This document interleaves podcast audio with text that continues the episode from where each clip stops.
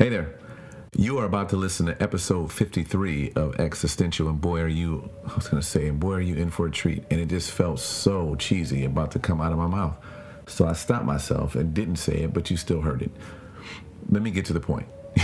You're about to listen to episode 53 of Existential, but before you do, there's a couple things I want to tell you about. First, if you are not currently a part of the Patreon community, I want to invite you to join that community of people they are so awesome, so inspiring to me, not only through their financial support, which is important, but through their words of affirmation, through knowing that there are people who are who so believe that we can contend for a better world that they're willing to um, put their, their money where their mouth is and willing to be a part of a community that speaks um, speaks to me that encourages me and also receives some uh, some exclusive content and gives some feedback on some of those things. So, uh, for as little as ten dollars a month, if you're not a part of the Patreon community now, you can become a part of that community.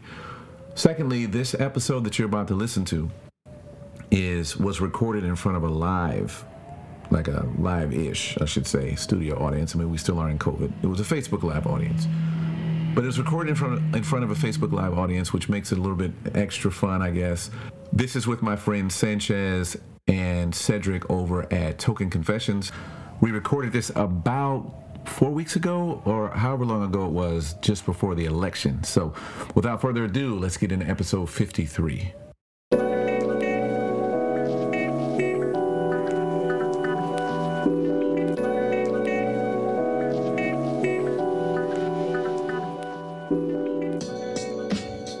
Is Existential, a podcast aimed at reminding you that it's okay to be human. We listen to human stories and human experiences, and we wrestle with issues of justice, faith, and culture.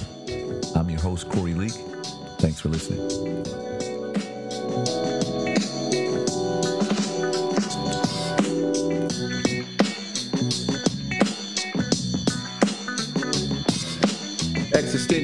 Welcome to whatever episode this is that I'm recording right now. Thank you for, for listening. Uh, on the podcast today, I have uh, Cedric and Sanchez from the Token Confessions podcast, a couple of friends of mine that, that are out here doing great work uh, with their podcast and just with their work in life. In fact, Cedric, uh, fun fact, is a coffee bean roaster on, on the side, one of his side hustles. Do you sell the coffee to the public, Cedric, or you just like you just make it for yourself? Yes, I do. I sell it to the public as well. What is the coffee I mean, anything called? good has got to be shared. If it's really good, you It has to be. It. Has to be. I mean, what, what's the name of the coffee? It's called Cow Hollow Coffee. So cow like moo, hollow like Sleepy Hollow coffee. Okay, Uh, Cow Hollow Coffee. All right, and Sanchez is also uh, on the Token Confessions podcast. Sanchez, do you also do coffee or something else on the side? Like what, what, what we got going on?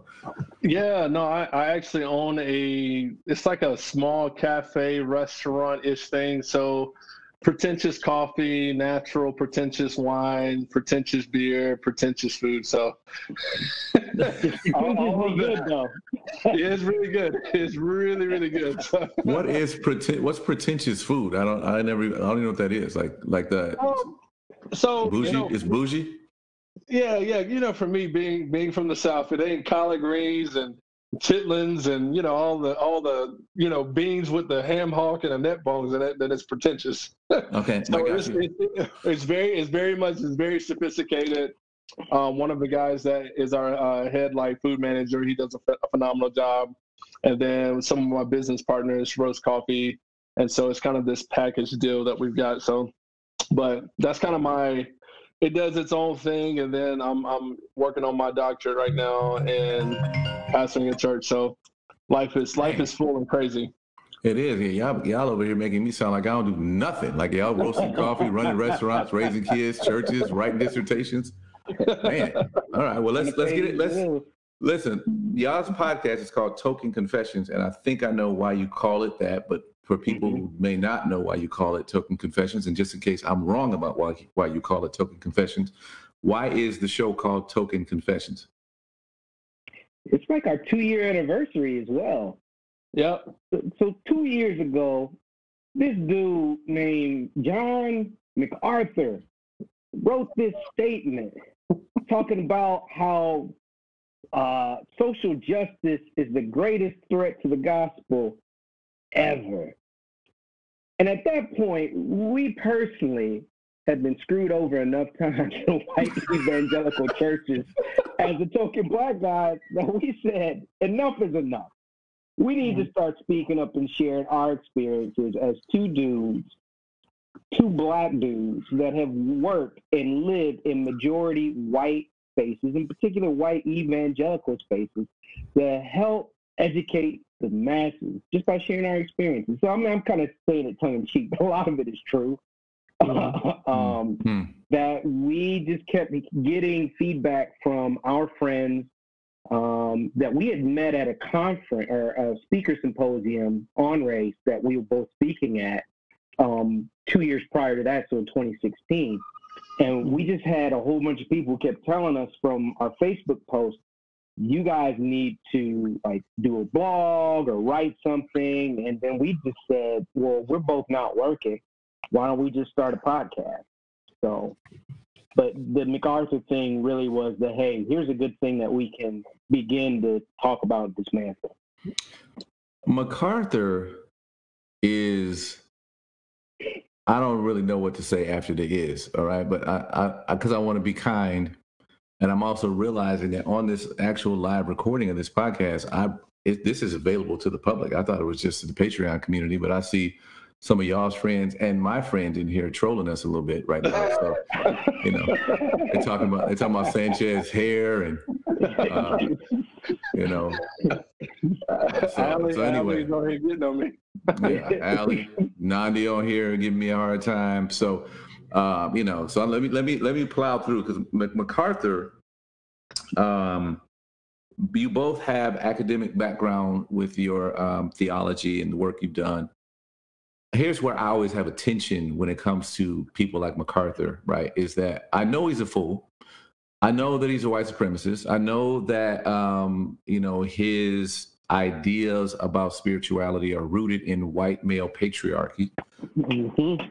But I also know he spent a lot of damn time reading and studying and like, you know, so as a person that does like some reading and some and, and not even like like you guys who've who've gone on to do, you know, higher education like and, and get advanced degrees, I have respect for any person that devotes time to learning about their craft, learning about something they're interested in. But when they arrive at such oppressive, you know, conclusions, I'm just confused. I'm like, how do you study that history? How do you look at these books, look at all this stuff, and arrive at the place that you arrive at with such terrible ideas about God and people? Like, Yeah. I don't, I don't know how y'all, re- I, I don't know how you guys reconcile that. So I, I, I'll speak from my experience at my seminary, which um, is an evangelical seminary. But um, I I entered seminary in, at two different different places. So in 2014, I started my journey, and that was you know at the very beginning of my anti-racism journey, my waking up to the realization that I'm just a pawn and a token. And I did one semester, and I was like, I'm done. They're trying to colonize me, yada yada yada took a couple years off went back in 2016 with a fresh lens and a fresh perspective and um, i i just went in approaching this like i'm going to get material to like learn and to better understand where people are coming from but also learn the arguments and why people think the way they do so so i when i approach like scholarly work and, and learning i want to understand why people think the way they do but i also learned that not everybody in my classes or at the seminary thought like me. A lot of people are just trying to get in the country club, right? So let me learn the key arguments that I need to learn. I don't want to see the gaps of it.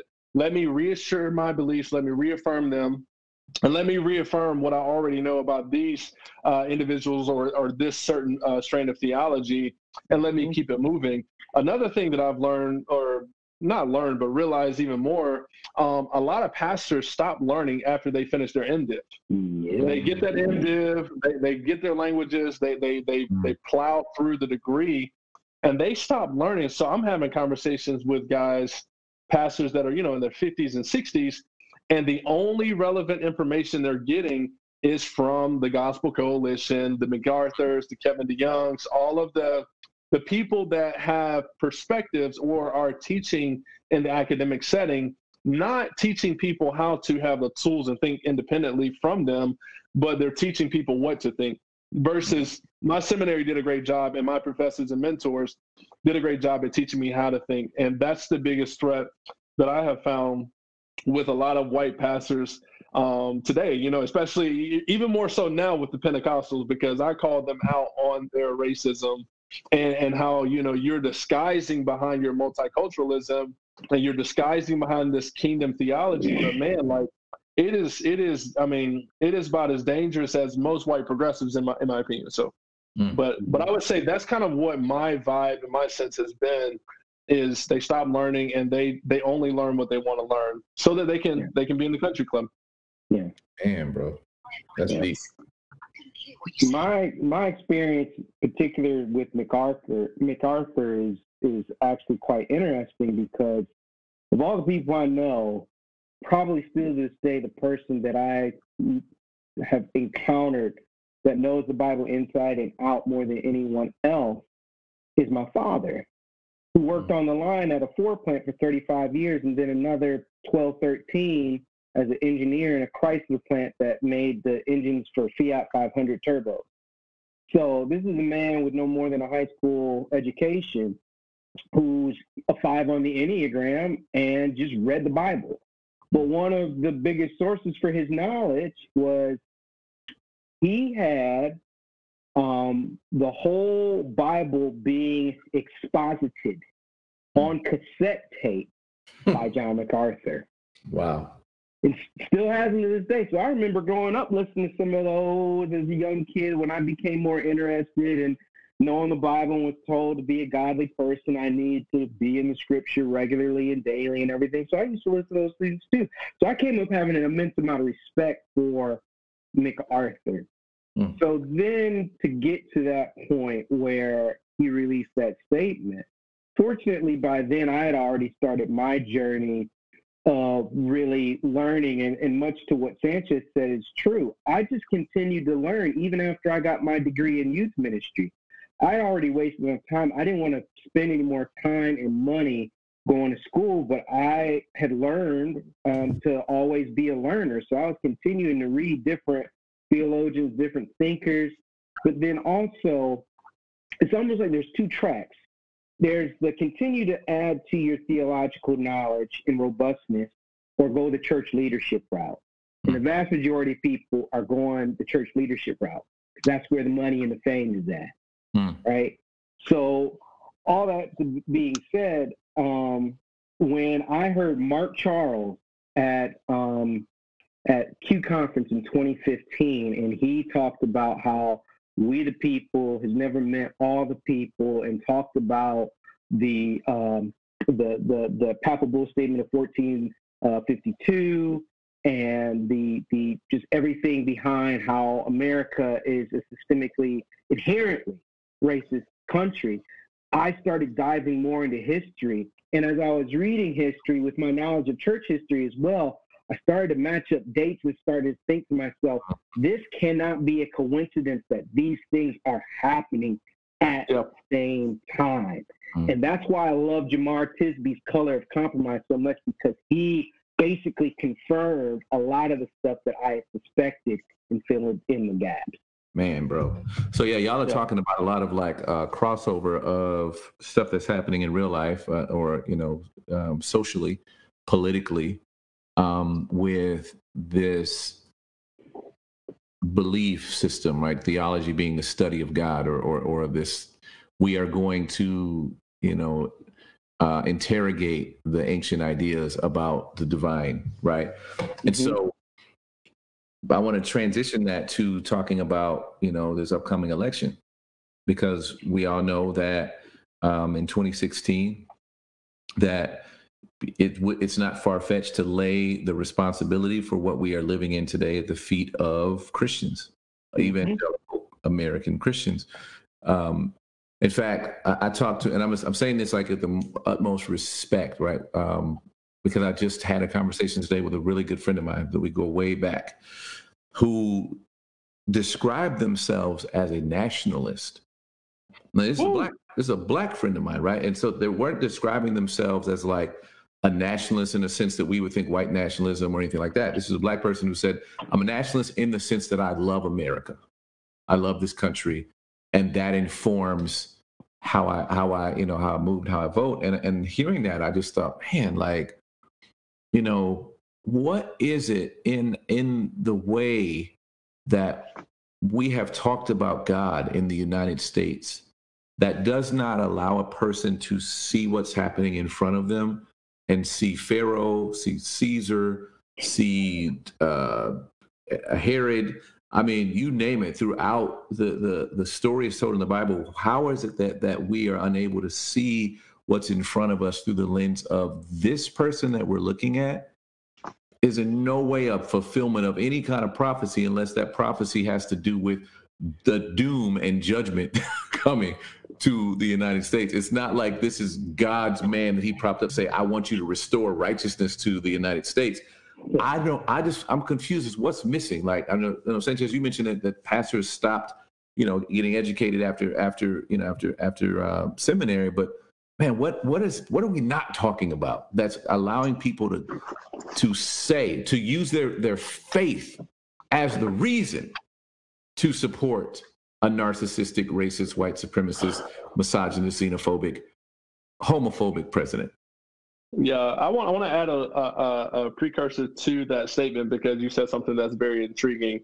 Um, so so I grew up in in the black church like like three fourths of my life. It's only been the last eight nine years that I've been in white evangelicalism, and, and I remember for me when I entered into this space, it was so refreshing because I had never heard of your John MacArthur's. I had never heard of your Matt Chandler's and R.C. Sproul's and Tim Keller, John Piper, and all of these people.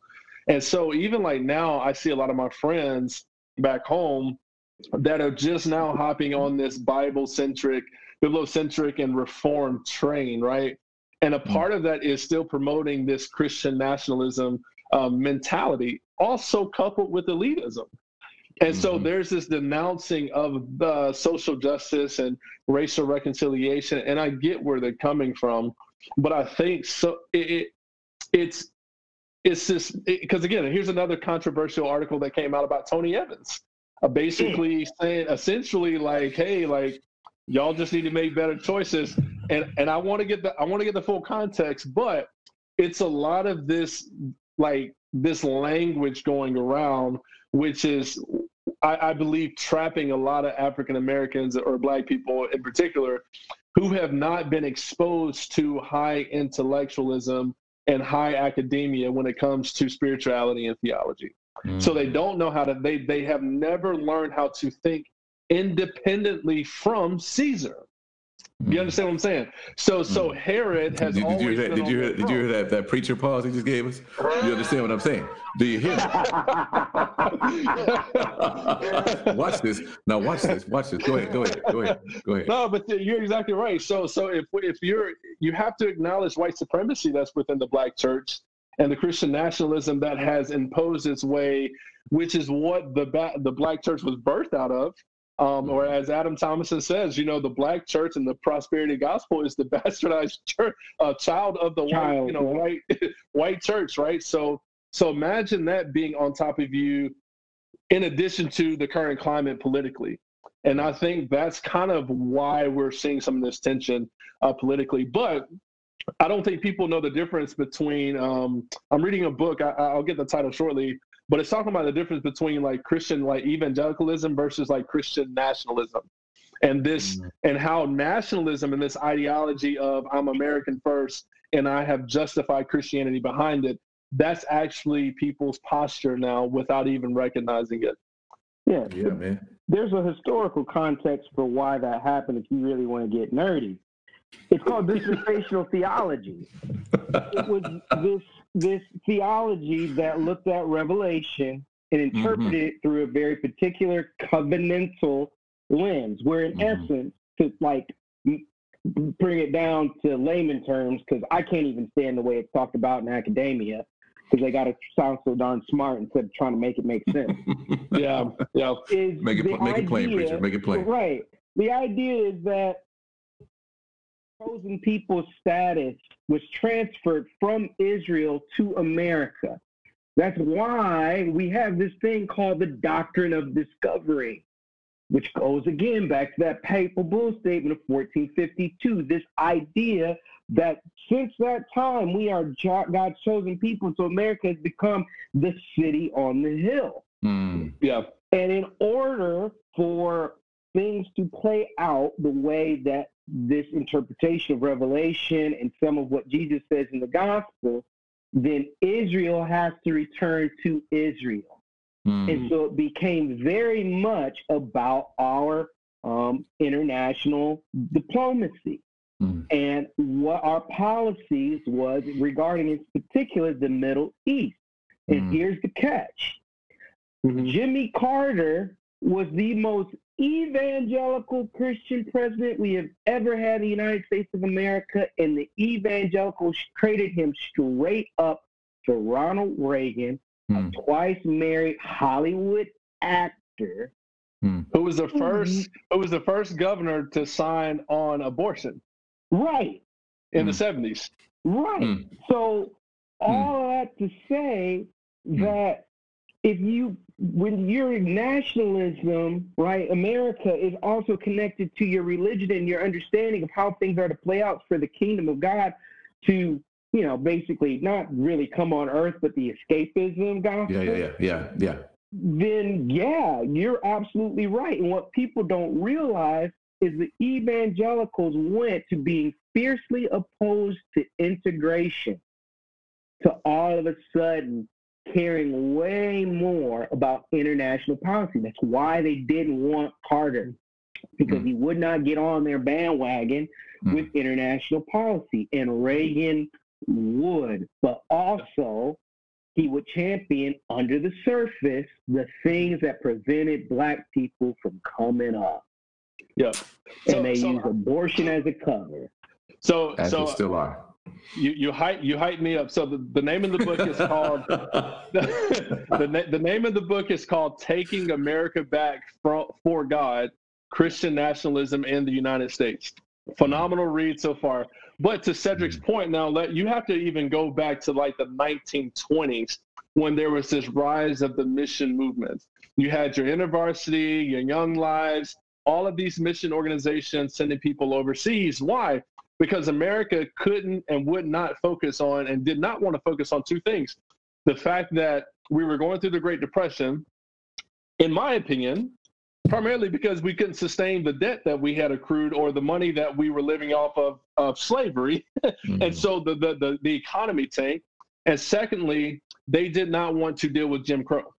The, the, the white church did not want to deal with Jim Crow, so they sat passively on the sidelines until the 70s when Reagan signed the Abortion Act. You had the Catholic Church, they were up in arms about it.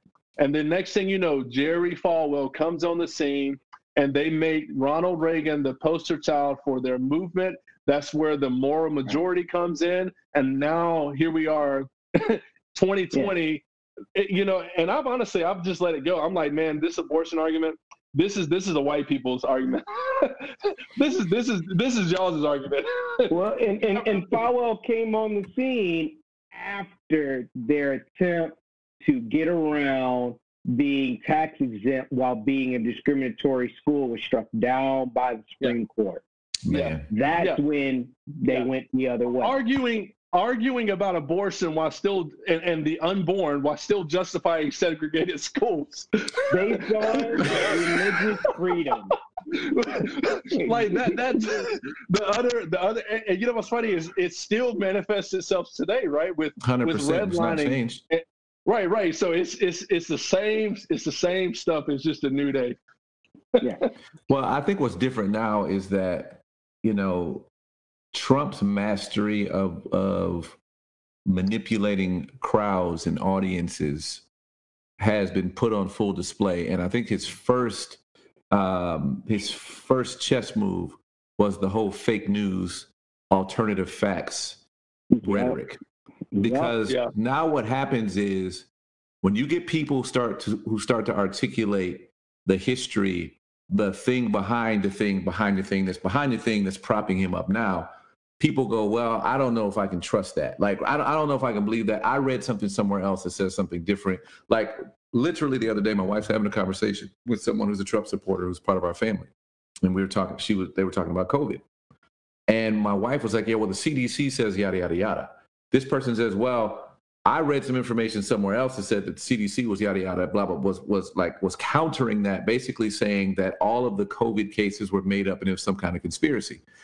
And I'm going, okay, okay, like the CDC is supposed to be the nonpartisan institution that's supposed to deal with pandemics and public safety. Right. The politicians are also supposed to do that, but they do it in a partisan way. Mhm. So we're gonna we're, what we're gonna say then is that the institution that's supposed to be nonpartisan is supposed to be taking care of all of us is actually somehow conspiring against the president, and then therefore I should believe only the people that the pres that, that support the president are only the people that the president says are credible. This is what has happened with I don't, and I'm, I'm not quite sure how so many evangelicals got swept up into this like conspiracy theory stuff. I really don't know what the propensity is. Maybe maybe y'all can talk to that. What's the propensity for evangelicals to fall into this this conspiracy? But they have fallen totally over into conspiracy, this deep state conversation, this all the stuff that you hear from Fox News, and they are completely bought into it. So when you start bringing up history, when you start bringing up even data, there's always this like alternative to what you're saying from some like you know Russian sponsored uh, Right, website or blog that they're Right. like, well, this news source that nobody's ever heard of is saying this. So what do you say to that? And it's just it's just maddening to have to deal Right. with that. Right. And Yeah. even if you give them the information, we're like, well, it's not mass media. It's like media is Right. media, bro. If it's Well- the news, it's the news. Well, I keep it simple. I keep it simple. I don't I don't listen to anybody in leadership who didn't take their own SAT.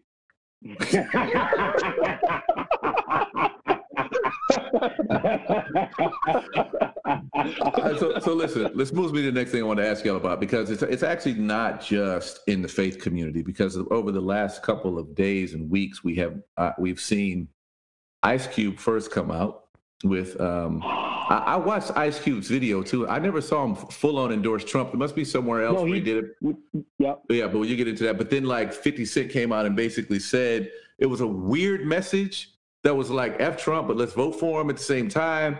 And He so only like worried about his money. Sorry. apparently right so so like i've been like very disturbed by the amount of like uh black folks coming up lately that are like we know he don't like us but you know he at least gonna keep some money in our pockets Yeah, secure in the bag, right? Like it's Right.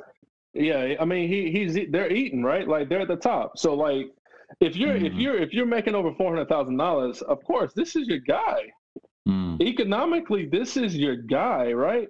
Because he's Mhm. not coming. But but the thing is, it's a misinformation. Like everybody's making it seem like he's going to like Joe Biden's going to come in and tax you like fifty percent of your income, and that's not the they case. nailing that drum hard at the Yeah, I mean, and most people aren't even reading the policies or listening to anything and reading and listening to credible people. And so I, I think it's problematic, but that goes back to what I said earlier with this whole like black elitism now, right? Um, Mhm. It's it's it's this thing like we, um, I think white people don't think we we criticize our own people or we police our own people, which couldn't be further from the it in truth. front of them. We don't do it in front of them to give them more ain't none of your damn right? business. It ain't none of your damn Right, business how we deal with our own. Okay, you just deal with Right, yours. right, you know? right. We could trust that they wouldn't use it for ammunition, maybe we'd Exactly. a little bit more out Exactly. open, But Yeah, Right, because yeah, they're, yeah. they're gonna listen. They're gonna listen to Ice Cube and Fifty Cent, but they're not gonna listen to Joe Budden, who who comes out and calls them out on that stuff, right? You, you know what I'm saying? And so, so for me, I I think it is it is putting a lot more pressure on the Democratic Party. Um, I think they they ha- they realize like they need this black vote, and that black people aren't necessarily going to just vote in a in a blind sense for their party and for their causes, um, because black people have been put on the back burner. But again, misinformation, miseducation. I could say the same thing about Kanye West. Misinformation, miseducation, and now not only politically for that dude, but now theologically. so now you're getting this this nationalism, this nationalistic mindset and perspective put on top of that. So, um, yeah, it's yeah. Anyways, yeah. Yeah. My I my my thing. Oh, go ahead. No, go ahead. Go ahead. Go ahead. Floor Ice. Cube literally got me first through the first three weeks of the post election 2016. I was listening to nothing but like early Ice Cube solo albums and Public Enemy to get me through the first three weeks. I'm serious. I, I Yeah. tell no lie. And that Tribe Called Quest album that came out right before then, right? Mm, So to hear him, Mm. and I, I think it is important distinction that he's not saying I'm endorsing Trump. He's saying Trump is the only one that's sitting at the table with me. To which I want to say, you fool! Of course he gonna sit with you because he believes that we all gonna listen to you because you're rich and you're wealthy, but you need to learn something. Listen Yeah, to man. propaganda, right? Yeah, What does he yeah. often say on the um on on, on, on hood Couch. politics? No, on hood, Oh, hood politics. Yeah. You can't out gangster a gangster, mhm. and you a, you a gangster rapper. Trump Yeah, is a mob boss. You ain't gonna Yeah. out gangster him. for sure. And he's done this okey doke all his life where he gets you to sit at the table and he tells you everything you want to hear. And then when it's time to pass out the dividends, you always coming up short and he got the bag. And then Yeah. you were sitting there wondering what happened. Yeah, man. So Yeah, I think it's a little bit problematic how much how much um, faith we put in a black celebrity, and you know, Tragic. uh, it's because like, and, and I think I think Sanchez, you know, something interesting uh, uh, about the whole us holding our own accountable, like within the black community.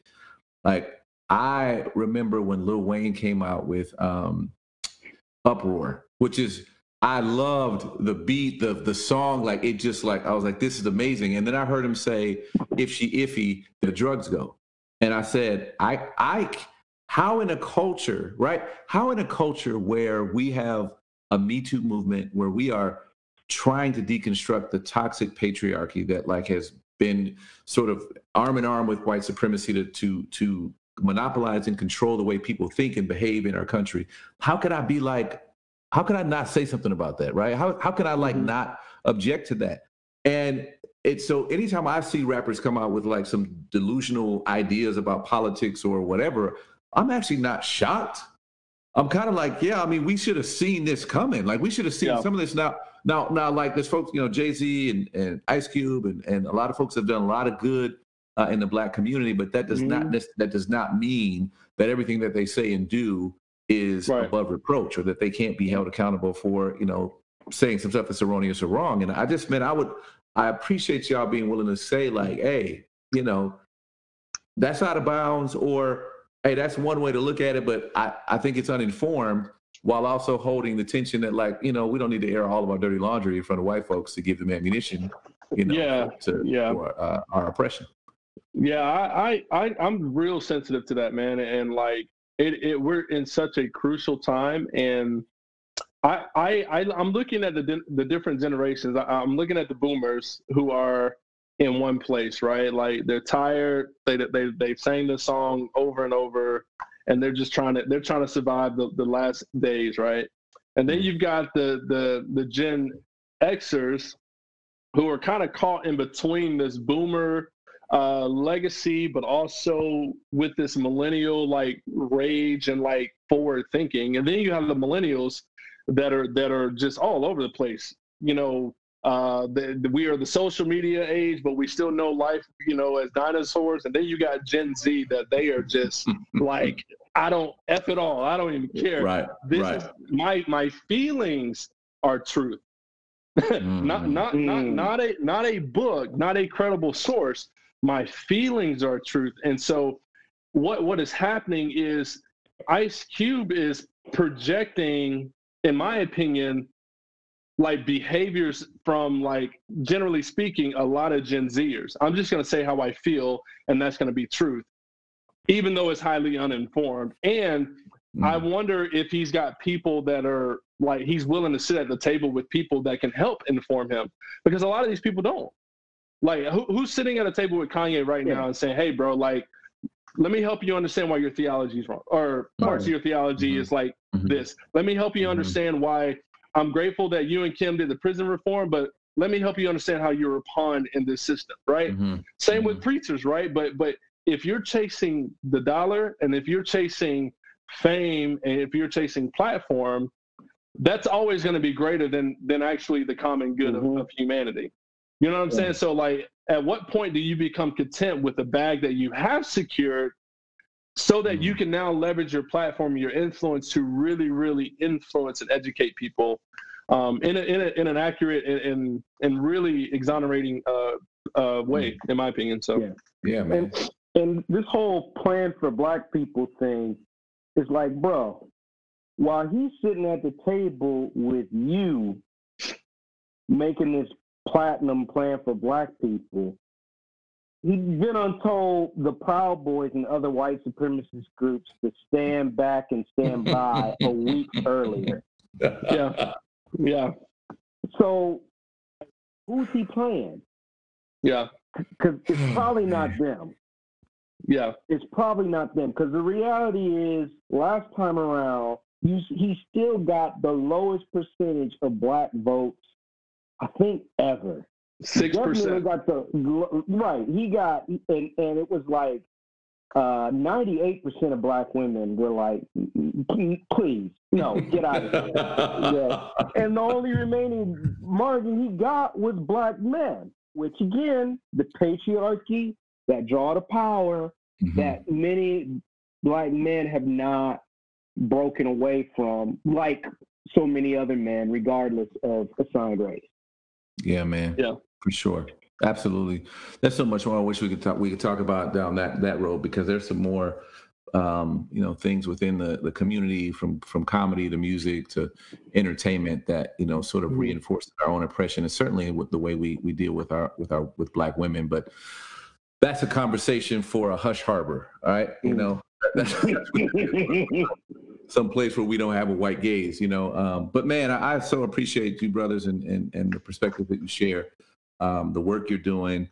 I, I love to be having conversations with people that like have done some some educating of themselves because you kind of the I feel like the more you learn, the more open handed you become with what you know. You know, Yeah. like you just be like, I'm not sure that this is the actual answer because you become aware of how many options there are, right? Yeah. Credible options. I'm not just talking about Yeah. like you know, just the crazy stuff, but the, like durable options and beliefs that there are about the world. And I and I'll just say, like for me, um, so many of, of my friends that are evangelical and Christians, you know, black folks and and and non-black folks are like they use socialism as this like boogeyman, right? It's like I'm afraid, you know, we're going to introduce socialism. I'm like, uh, uh, uh, uh, like you. The more you read and, and learn to understand, you're like, socialism is not as ugly as you thought it it was. It's not like this. That it has had it has had some strongholds and done harm to people, but guess what? Capitalism has done the same a- and perhaps more. You look at the United States and look at the way black and brown folks and Asian folks have been treated in this country, and tell me that socialists have socialism has done worse to people. if you want to play that, that Right. kind of right? But like it's like those things that that that scare people, and I go, I think that scares you because you don't quite understand it. Like I Yeah. think Yeah. I think you also don't recognize that we already have socialism in our in the way we do things already. It's called white privilege. it's called white privilege. Can you tell we've talked about this before? It is, it is amazing. It's amazing, and, and like the, uh, I mean, I, I will, I'll say one more thing and let you guys and let, let you know get you some final thoughts from you and let you go. But like, I, I was just talking to my wife today about how, you know, people will will say things like, "Well, we don't want to, you know, we don't we don't want to change the way we're doing things because we don't want poor people to take advantage of the system." Like some of the measures in California that are like that are in favor of people who are on the the poorer end of the spectrum you start the people on the on the richer end of the spectrum are like well if we change that law then those people are going to take advantage of it. And i go what the hell have you been doing? Like you've learned you like one of the first things you learn in rich dad poor dad is about how to avoid paying certain taxes. Like you're learning to take advantage of the system, but just because you get to take advantage of the system from a higher place in the caste and hierarchy doesn't mean that you're not still taking advantage of it. So why can you look at people on the lower end, the the, the poor, the, the the lower middle class, and say, "Hey, you are you're not allowed to take advantage of the system. Only that's a mm-hmm. that's a privilege only reserved for us." Yeah. I would I would charge people to, go, especially Christians, just go read the book of Deuteronomy. just go exegete that book and tell me that that it's not it's not um, getting all of us to understand that nobody's supposed to be left behind and everybody's supposed to be on an equal playing field. You, you know what I'm saying? Like like it, it really is that simple in the kingdom. Like mm. like do we really think like we're going to be ranked in the kingdom. Like, do you really think like we're we're ranked in those different categories? No, those are those are very much human and, and American, especially American ideas. So, yeah, uh, sure. well, not even so much that we're all on the same playing field because it gave provisions for you know people to pay off debts via uh, mm-hmm. uh, uh, I don't want to say slavery, but um, it servitude, servitude, right? but it was, to your point, Sanchez, designed to make sure that there was no poor among them. Right. and foreigners, make, and foreigners. And, right, and it was designed to take care of foreigners and sojourners who came through. It was yeah. meant to be way more just than the pagan societies that they had passed through and escaped. Yeah. So it's like it's yeah. unavoidable. And the New Testament, and this is the thing that kills me on the real. Acts 242 was a real legitimate like movement, was it not? 100%. And people are always trying to talk around, about let's get back to that. Right. Mostly centered around white evangelicals. Mm-hmm. And these are the same people who want to be like no to socialism. The socialism yeah. is evil. Yeah. Then what were you talking about? But you want to get back to the early church. What right. what is it that you want to get back to? That the Acts, you're always referring to the book of Acts and saying, yeah. in the book of Acts, they had this and they did this and they did that and the other. You also mm-hmm. realize in the book of Acts that they had everybody bring all of their goods and they shared them equally. And so much so, it was such a mandate that mm-hmm. two people died for Tell not doing it drop dead. So like, yeah, but but but hang on, hang on, time out, time out, time out. I, I, I almost said this earlier. I almost said this. This is the conundrum that I that I see in America, right? Like, hypothetically speaking, go with me here. Like, white people think they're the Jews. Mm-hmm. Black people think like they empathize with the Jews, right? But like, there there are clear like class distinctions, right? Like, black people tend to be the Jews like hanging out in Nazareth. and, and, white people tend to be the Jews hanging out in Rome. And it's still that same mentality. Like mm. I, I say it tongue in cheek, but like it really is like when you think about resonating with the different like parts of scripture and stories, but it is that same mentality, and both aren't able to like recognize that. And and like I would say, you know, I don't want to classify or call people out, but it's important that we don't get in this mindset that we are Jews and that like we we are the center of the story because we're not. Mm-hmm. Um, and I would say white evangelicals more so, in my opinion, have centered everything around them and their Christian identity, identity right. borderline Christian nationalism. So yeah, when they're more like Rome than anything. Yeah, but but, but can't but cannot see. But the scales haven't fallen off, right? Yeah, like when they, the story they, they starts, when the story starts with you as the hero, like I mean, uh, so think about any story you've ever seen yeah. when that story begins and they and they show you like even I I you know I have arguments all the time with people about Game of Thrones because when they introduce Daenerys to us as the advocate of peace and justice and she is going to restore goodness back to the seven kingdoms then you start to think everything she does is justified. If she burns people with a dragon, it's justified. If she does everything because because in your yeah. mind they told you the beginning of the story, this is the hero. And when you are when you grow up white in the United States, from the time you can speak, read, be taught anything, they're teaching you Christopher Columbus, your great great great great great great great great great great ancestor came here peacefully on this boat, came over here, and the pilgrims came over here, and they hmm. shared good like all of these things that you're told. So everything that happens is justified. And anytime you hear a story being told, you naturally bring yourself to the center of it and identify with the people that are supposed to be the protagonists in the story. You could never see yourself as the people who nailed Jesus to the cross. You're only the people Jesus died for. I And if that love was, go that ahead, go ahead.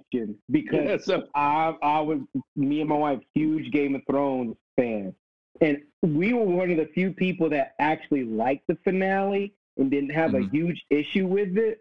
And it was because we said the breadcrumbs was there the whole time that she was a tyrant. I miss them. Y'all couldn't see it I miss them totally. the whole time. yeah, Anytime somebody crossed her from the first season, they end up being burnt to a crisp. Maybe not initially, but eventually, Eventually. Yeah. Right? They got. She very rarely showed mercy, Mm. but she believed she was the hero of the story because that's what she had been told, and she bought it. And Mhm. that's a perfect illustration of the just way so many people have been deceived in believing that they're the hero that they can't even see what place they'd actually be in the story. Yeah, yeah, yeah, for sure. Well, fellas, thanks so much Yeah. for for your time, like tonight, this Yeah. evening, coming on uh, uh, to to record this podcast live in front of a live Facebook audience. Shout out to all of you who watch live, especially our, our girl Allie Smith, Allie Henny Smith, who's watched this whole time, trolling us a little bit, but she's still here watching. Shout out to you. my girl, Oh, my girl. Now, thank you to all of you who uh, are listening to the podcast, who are Patreon supporters. Thank you to all of you who have rated and reviewed the podcast. Of course, I want to thank uh, my guest, Cedric and Sanchez, and make sure you check out their podcast, Token Confessions. And thank you to all of you for helping us to contend for a better world, one conversation at a time.